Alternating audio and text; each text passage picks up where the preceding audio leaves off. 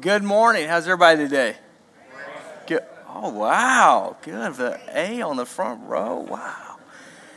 Well, if you'd grab your Bible and turn to Colossians chapter 3, if you don't have a Bible with you, it's going to be on the screen in just a minute. You can also turn to the uh, backside of your bulletin, the worship guide that you received when you came in. And there's also some notes so you can follow along. But this weekend, we're ending our series on uh, the prisoner's blog. And basically, uh, the last, uh, wow, this is the eighth week. Uh, we've been walking through the book of Colossians, and this, this uh, four chapter book of Colossians has a lot to say in the life of a Christ follower. And so we've just kind of been unpacking it every weekend. Uh, this was one of Paul's prison epistles. He was writing this epistle to the church in Colossae as he was awaiting trial in Rome uh, for his faith. And, uh, and he's speaking to Christ followers. and in a context that's very similar to the American culture.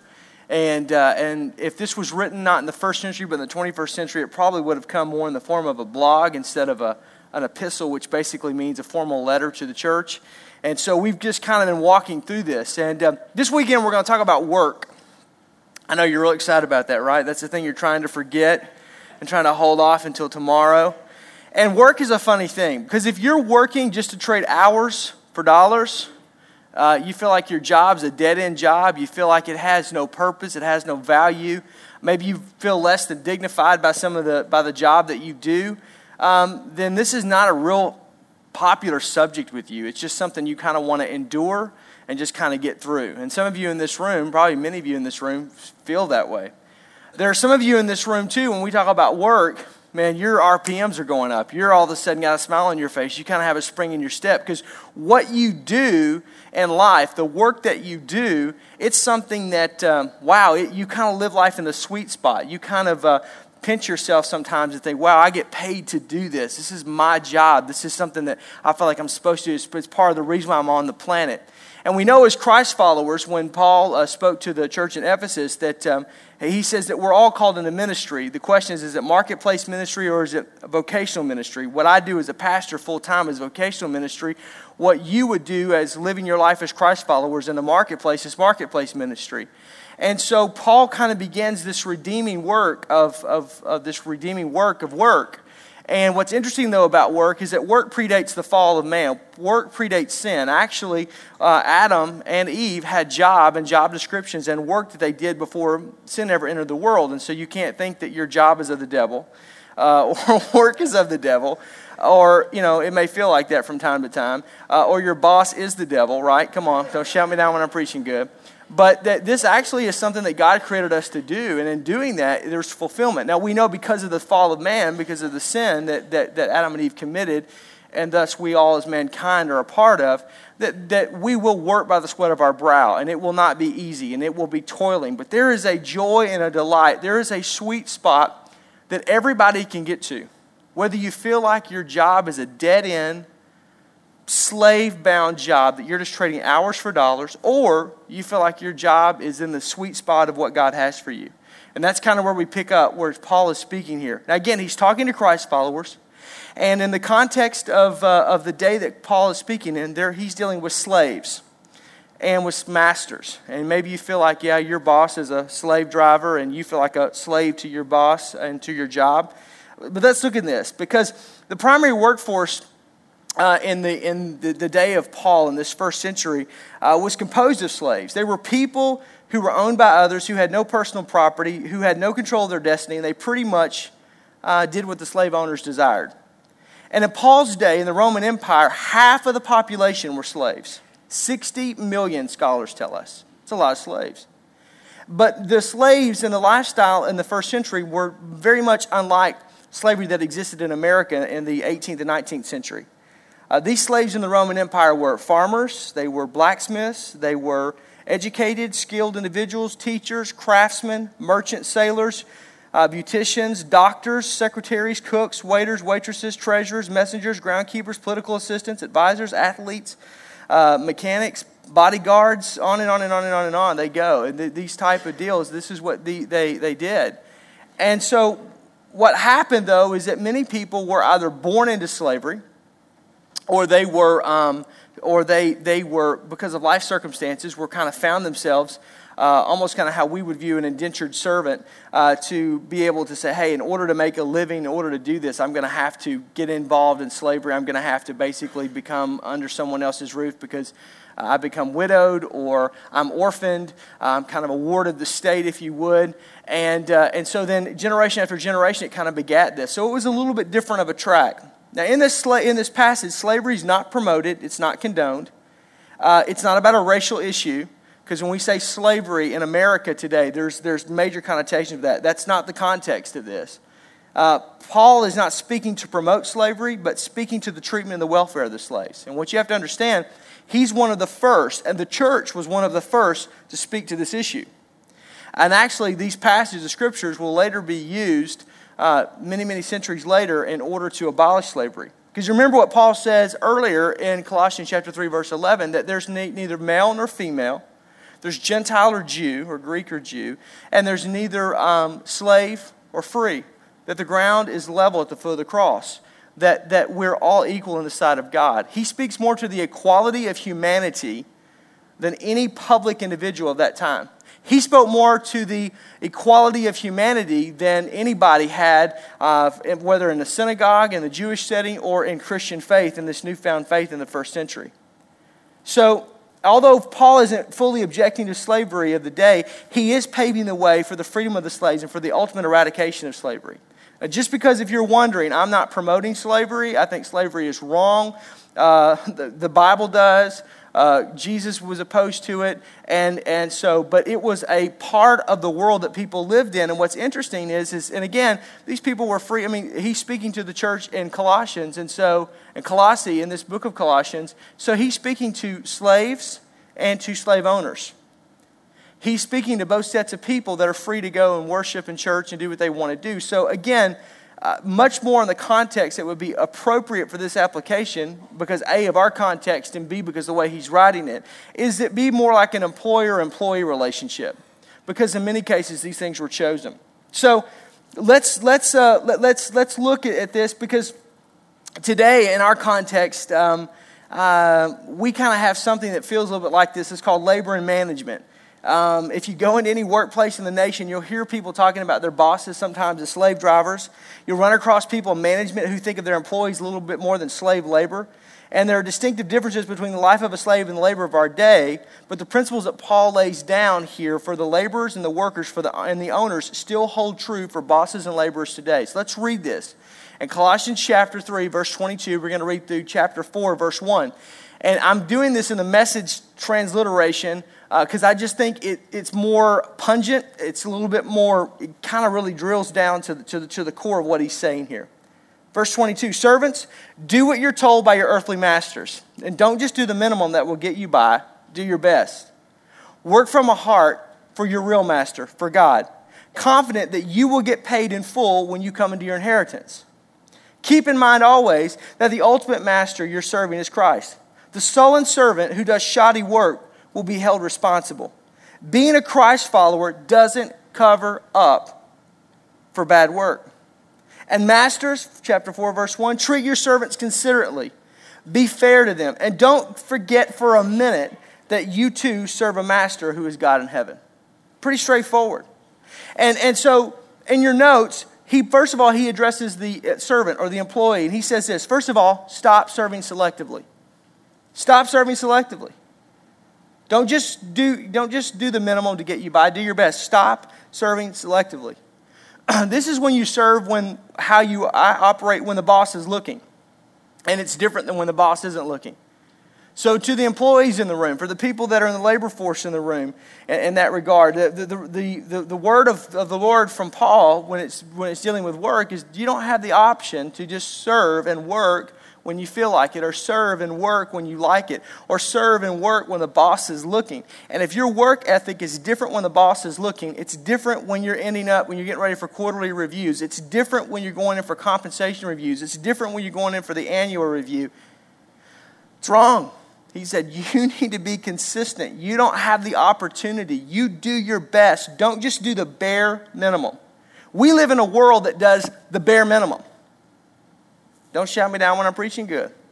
That's part of why we're, where we're in some of the mess that we're in. Because we just, well, everybody does this, and this is just the way it works, and this just is it. And some of you right now mentally are checking out on me. Look, I just want to time out.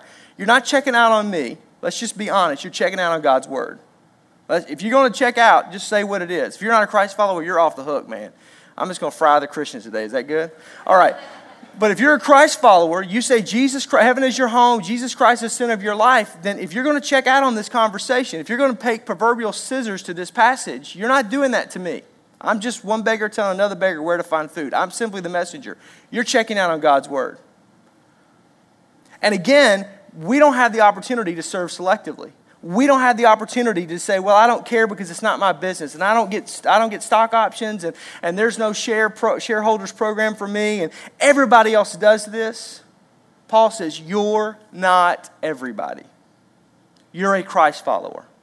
And what you do matters. He's going to really up the ante in a minute. What you do, God pays attention to. What you do has eternal effects. Do you know, as a Christ follower, we probably should be the hardest working people in the workforce?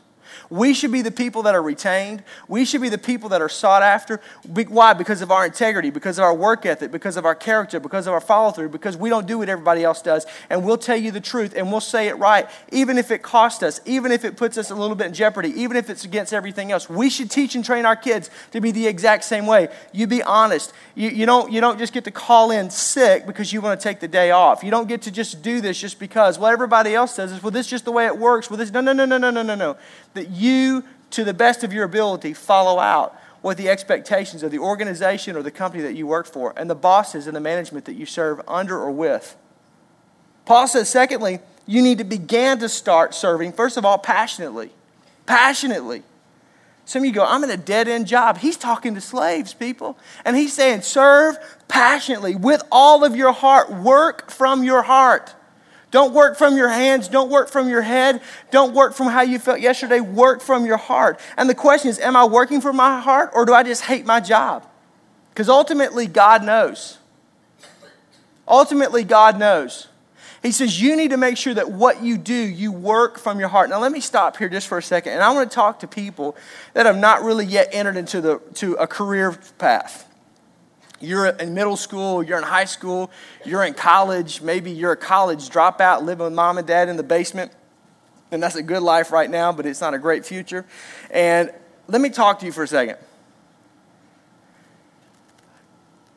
It's hard to be passionate about a job when you're just simply trading your hours for their dollars. When you're working 50, 49 weeks, 50 weeks a year for a two, three week time off. It's hard to be passionate and work from your heart when you're just having to do it to put food on the table and pay the bills. It's hard to be excited about what you do when you hate your work, but you do it because it pays. I grew up in a family where, in a blue collar family, and um, uh, great parents, wonderful mom and dad. And uh, my dad worked, he's retired now, he worked for uh, was General Electric that was bought out by Trane out of La Crosse, and uh, worked um, my entire life. One summer, my dad thought it'd be a good experience for me to work at the factory. Now, this is Arkansas, no air conditioning. We're building air conditioning units, which was totally ironic to me. Serious for major industrial buildings. These weren't uh, com- these weren't home; these were commercial grade, and we were literally like long sleeves, jeans, aprons because you're pulling these coils out and you're combing the coils and, they're, and you're setting them, you're putting the copper, copper pipes on for the guys. You had to do 60 units a day. We're working four uh, 12 hour shifts or four tens and then overtime. It was great money. But it was, that's, that was my motivation for working was the money was just great, you know. And I remember one day getting up at four o'clock in the morning to go to work with my dad. And, uh, and I said, you know, is this like a job that you chose? Like, is this what you got, graduate high school, and you said this is what you wanted? Because some people, it's just, you know, they love that. It's great. It's awesome. And he said, nope. I said, then why did you do it? How did you do it? Why do you do it? Again, I'm 19. I'm idealistic. You can do anything. You can still be president of the United States, right? I'm still in that world. Because he's paying the bills, right? But my dad said this. He said, Because I had a wife and I had two sons. And he said, That's why your butt's in college. Because your grandparents didn't have the opportunity to high school education. And mom and I were able to graduate high school, but we're not able to go to college. And if this is the work you want to do with your life, that's great. This is great work. These are good people. This is my life. I'm very proud of what I'm able to do, and it's provided very well. But I did this not because of money. I did, I did, I did this not because I, I, I got up and said, This is what I want to do with my life. I did this because this was a good, secure, good benefits job for my family. And I do as unto the Lord. And he said, If this is what you want to do, that's great. But an education is what's going to give you the opportunity to have choice. Because he said, It's one thing to choose to do it, it's another thing to have life choices that choose it for you. Let me talk to you, junior high, high school, and college age students.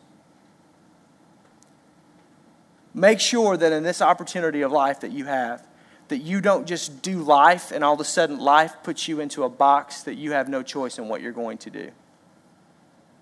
But you're at a place in your life where you have the ability to choose and have choices.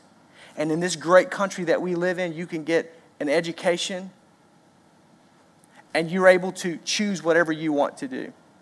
That's the reason why your parents are harping on you about your grades and about an education. It's not about what you do, right or wrong, it's about you having the ability to have a choice in the matter.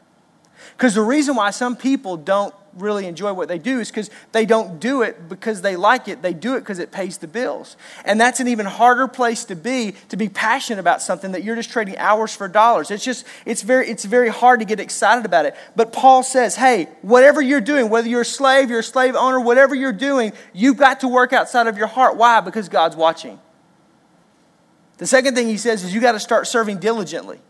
He just keeps ratcheting it up. You've got to begin to serve diligently. What, what, what do you mean? You, you're confident that you'll get paid in full when you come into your inheritance. Whoa. So not only is God watching me, this is tied to my inheritance. This is tied to my eternity. What I do Monday through Friday affects my eternity as a Christ follower. You read that? This isn't stock options. He's not talking about a pension here. He's talking about eternal reward, inheritance. So what that means is, is whether I like the job that I'm in, whether I feel like I'm a, I'm a slave, whether I feel like I'm just trading hours for dollars, or I'm living life in the sweet spot and I'm passionate about it because I've got a choice and I've got an opportunity, regardless where I am in the whole deal, I've got to be diligent. That means I have to work as unto the Lord. I have to work when no one's looking. How do you work when no one's looking? You live in Cubicleville and you're in an office complex and you're on a computer all the, all the time, do you have like a boss button that you hit because you're playing solitaire throughout the day? So when the boss comes through, boom, oh, you didn't think we knew about that. Yeah. Boom, that's it. Are you like the, the, the, the you know, uh, the MySpace administrator, the Facebook administrator, that that's where you are? And people go, how do you keep up with that? Because you're not doing your work. You're playing MySpace. You're playing Facebook. You're doing, oh, wow, social media, Pastor, but what about that?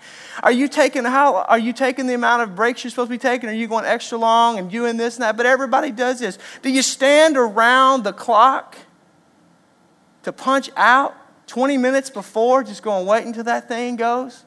Oh, I learned a lot that summer working at that plant because it was a union plant, and my, and, and my dad is a union president, and I grew up cutting the grass at the local UAW thinking, wow, wow, what's all this? And, and I got a real education that summer. There was verbiage that I heard from management and from labor force.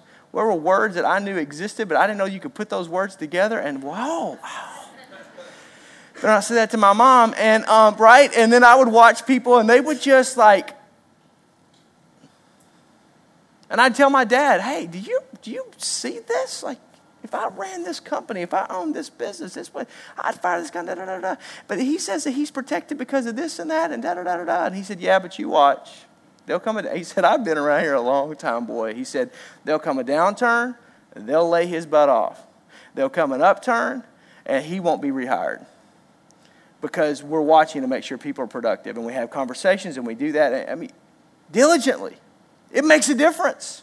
It, it, it, makes a difference. And so, so, so at the end of the day, it's, it's, it's, am I coming, am I coming to work late and leaving early when the boss is gone, when no one's looking? What am I doing? Am I taking office supplies from the place? Am I, am I taking advantage of the situation? Am I treating it fairly? Am I doing things on company time that I should be doing on personal time? Am I expecting someone to pay for that? Is my excuse because everybody else does it? Paul says you have to be diligent in what you're doing.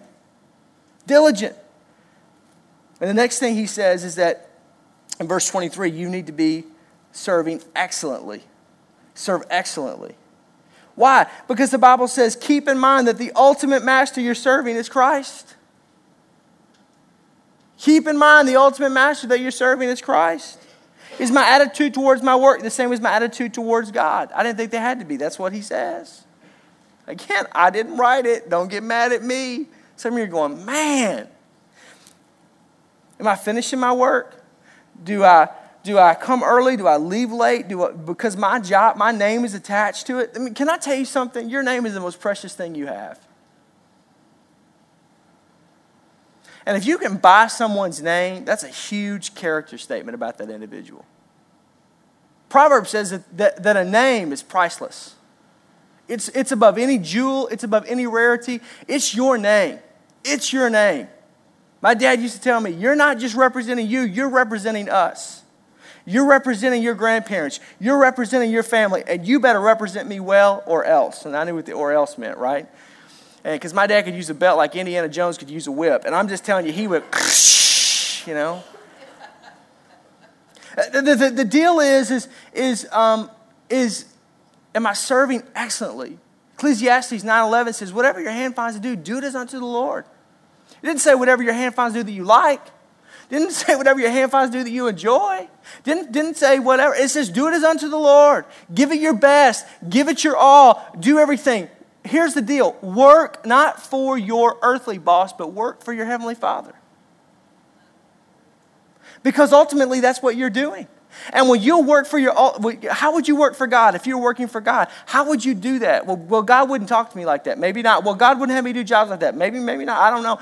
But I know this, this is what Paul's telling these guys. Hey, work is unto the Lord.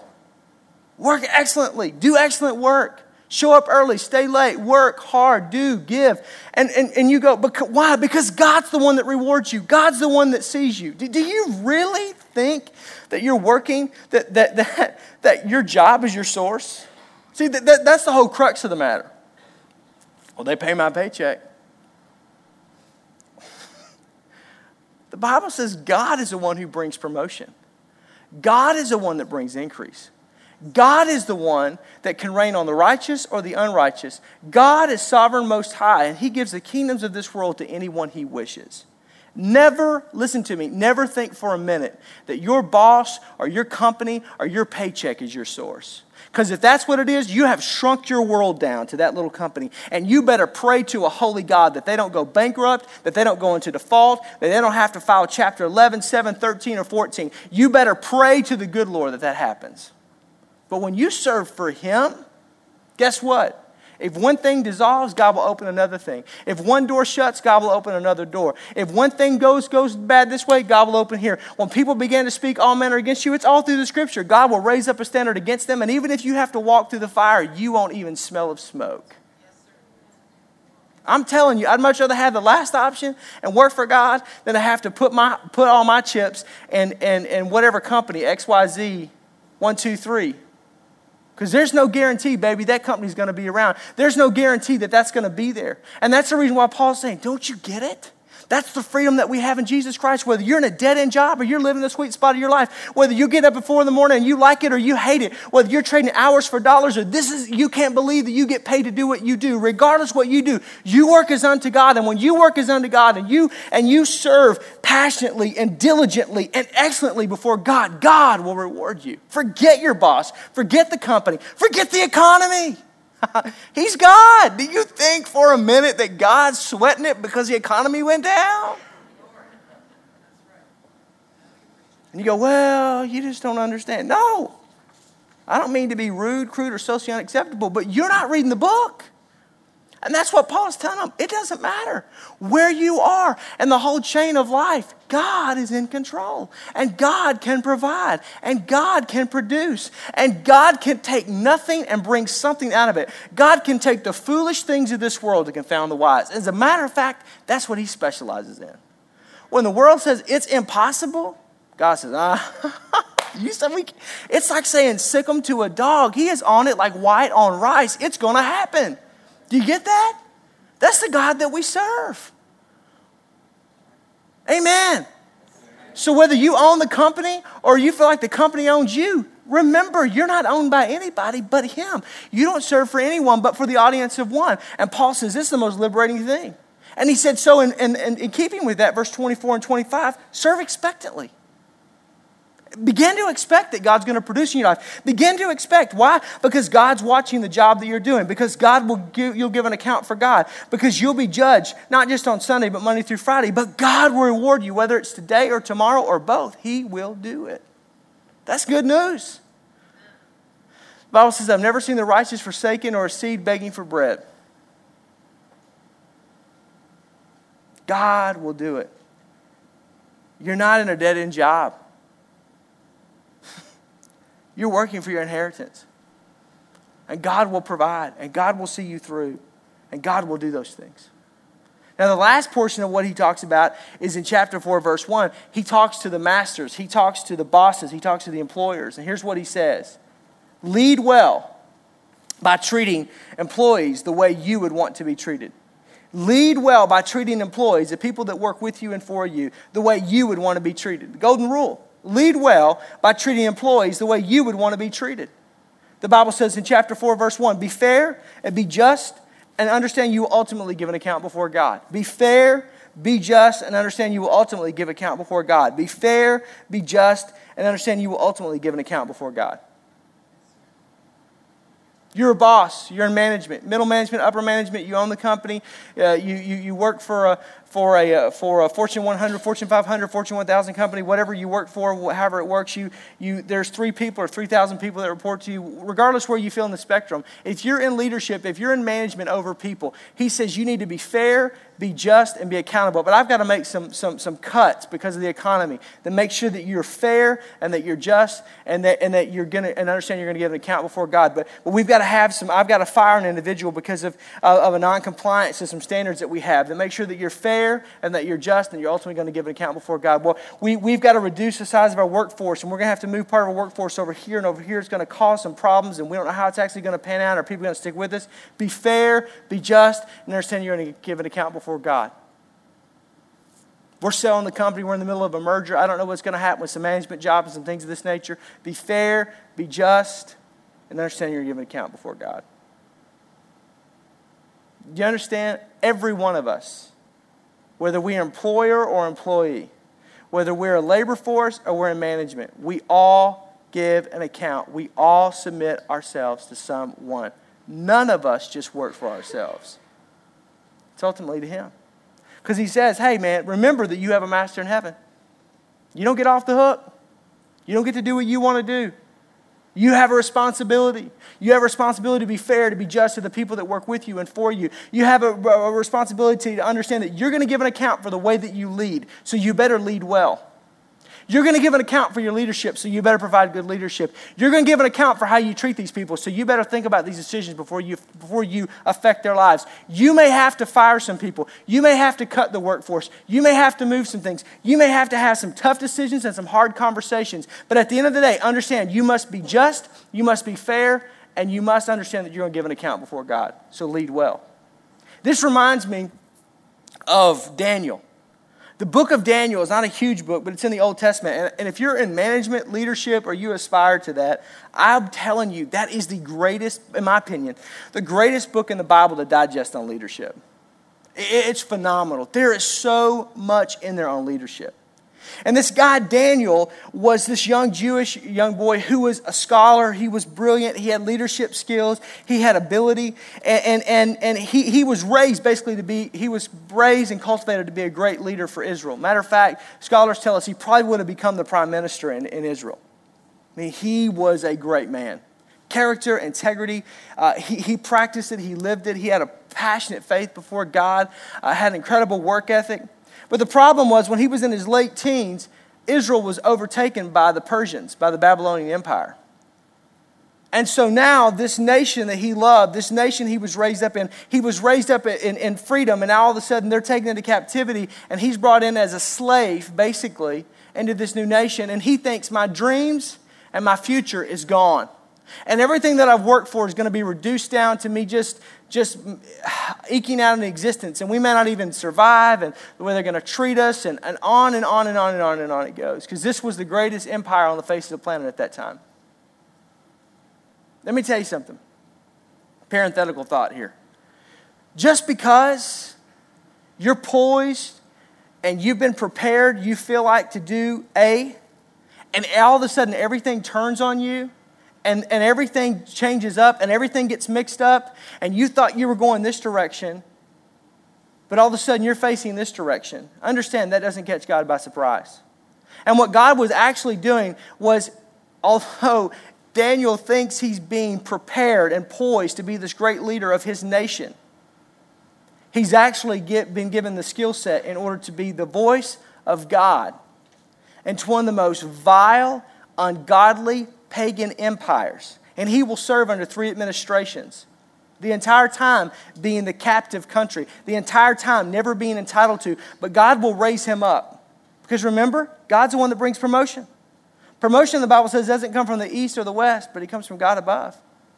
So Daniel just, just serves God and he just trusts in God. And all of a sudden, he's put into some very precarious situations, situations that, quite frankly, we can, we can identify with. The, the first of which, he, he because of his, of his intellect and because of his pedigree and all of this, uh, when the Babylonian Empire, when the Persians came in to overtake, they, they found out who was in leadership and who, who was being groomed for leadership. And they brought all those people in. And they didn't just make everybody slave laborers, they brought those individuals in and said, okay, what do you have to bring to the table? Maybe you can help us advance the empire. Maybe you can help us do this. And so they put them through a battery of tests.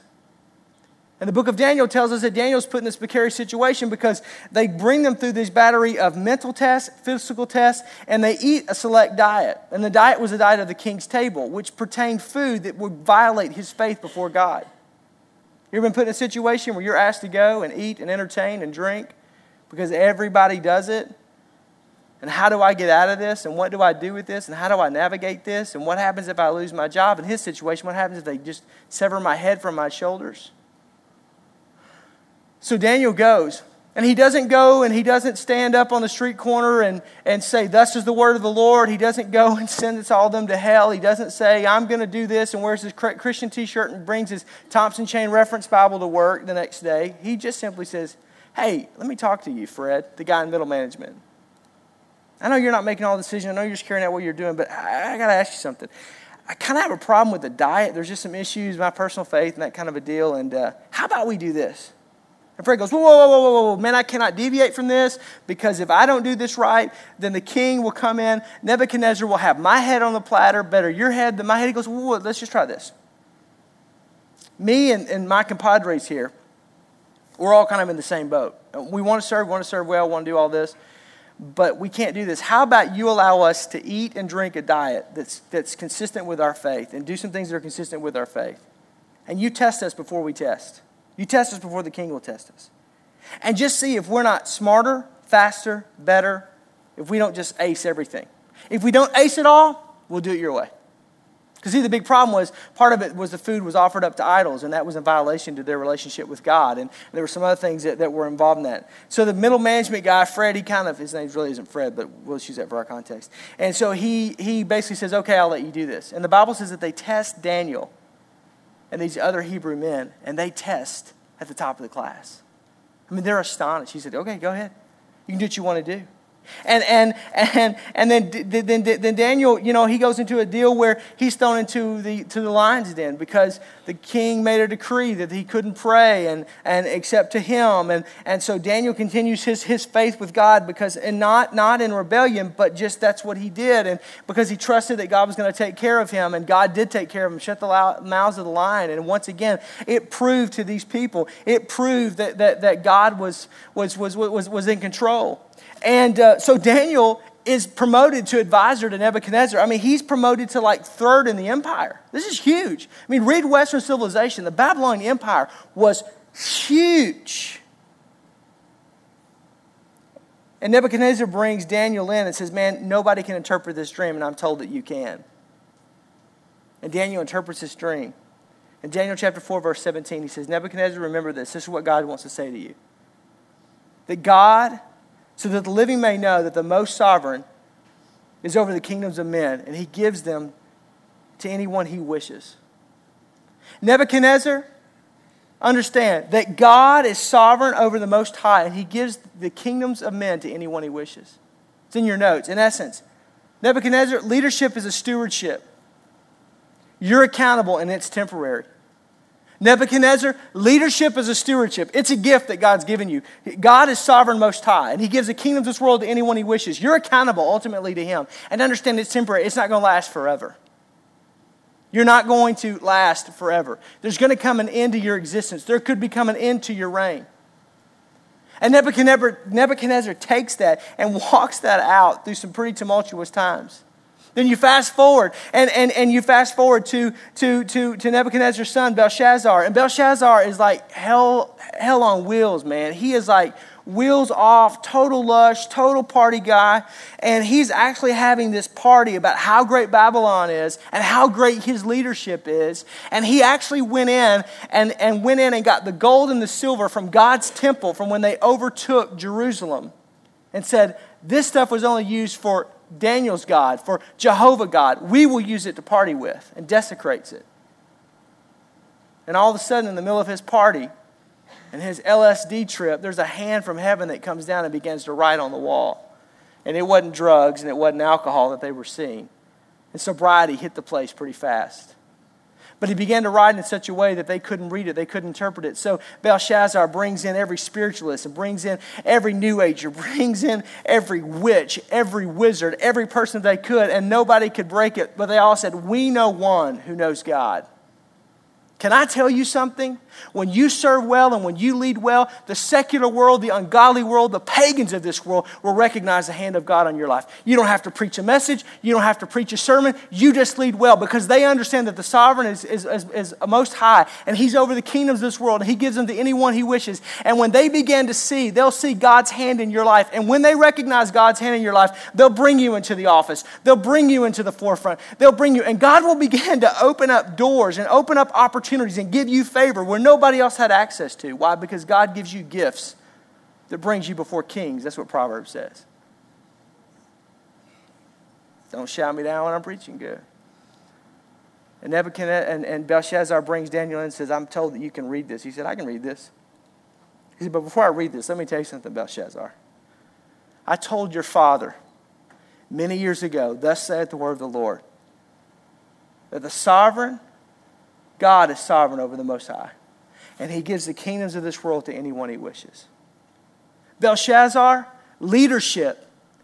Leading is a stewardship. And you are accountable to Jehovah God, and it is temporary. Belshazzar's like, yeah, yeah, yeah. No, no, no, no, no, no, no. Let me tell you something. Leadership is a stewardship. You're accountable, and it's temporary.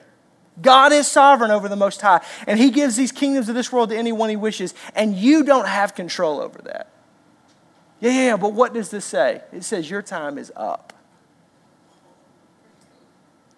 Western civilization and Daniel both confirm this. That night, the Medes, under the leadership of King Darius, come in through this impregnable city of Babylon, through the waterways, shut it down, and they destroy the city from the inside out and bring the kingdom down in one fell swoop. Because God is sovereign over the Most High, and He gives the kingdoms of this world to anyone He wishes. And man and entity and Satan himself cannot stand before God. And if you are leading, if you're desiring to lead, if you're in management, you need to understand something. You will give an account to God for the way that you lead the people, the company, and the, and the world in which you live. And that your leadership is temporary, it's not forever. The only thing that's forever is Him. And that it is a stewardship. And that we're responsible for this.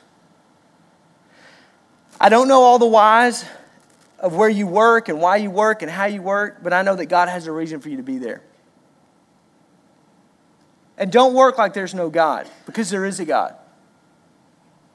If there was no God, there'd be no purpose, no meaning, no significance to your work. There'd be no right or wrong at work. There would be no hope at work. But there is a God. And because there is a God, He has made you for a reason. And your work, regardless how dead end you feel it is, how, how, how hopeless you may feel it is, how trapped you may feel, or how satisfied and fulfilled that you feel, understand your work has eternal significance. And you can just work for your boss or you can work for God. And that makes all the difference in the world. And some of us think our nothing, uh, we think we're in nothing jobs, that we just shuffle mounds of paperwork, or we're just digging holes and filling them up, or, or what we do, nobody sees the tasks that we perform day in and day out. But I'm telling you, God is sovereign over the Most High. And God sees your work. And your nothing tasks actually have dignity because you're doing them as unto God. So I just want to encourage you today work for God. I want to encourage you today that, that, that when you work for God, it gives, job, it gives dignity to every single job that we do. It gives purpose to your job, and that purpose will begin to produce passion. It's not meaningless work. It's not overwork that wears us down or that saps our strength. It's when we have no purpose. But the purpose in your job, even if you don't like your job, is that you're not working for yourself, you're ultimately working for Him. That it doesn't just affect a paycheck, but it affects eternity because how we work affects what happens on the other side, not just here and now, but in, but, but, but in heaven. You're working for the Lord rather than people, and Christ is a real master that you serve, so serve well. I want to pray for you today. Father,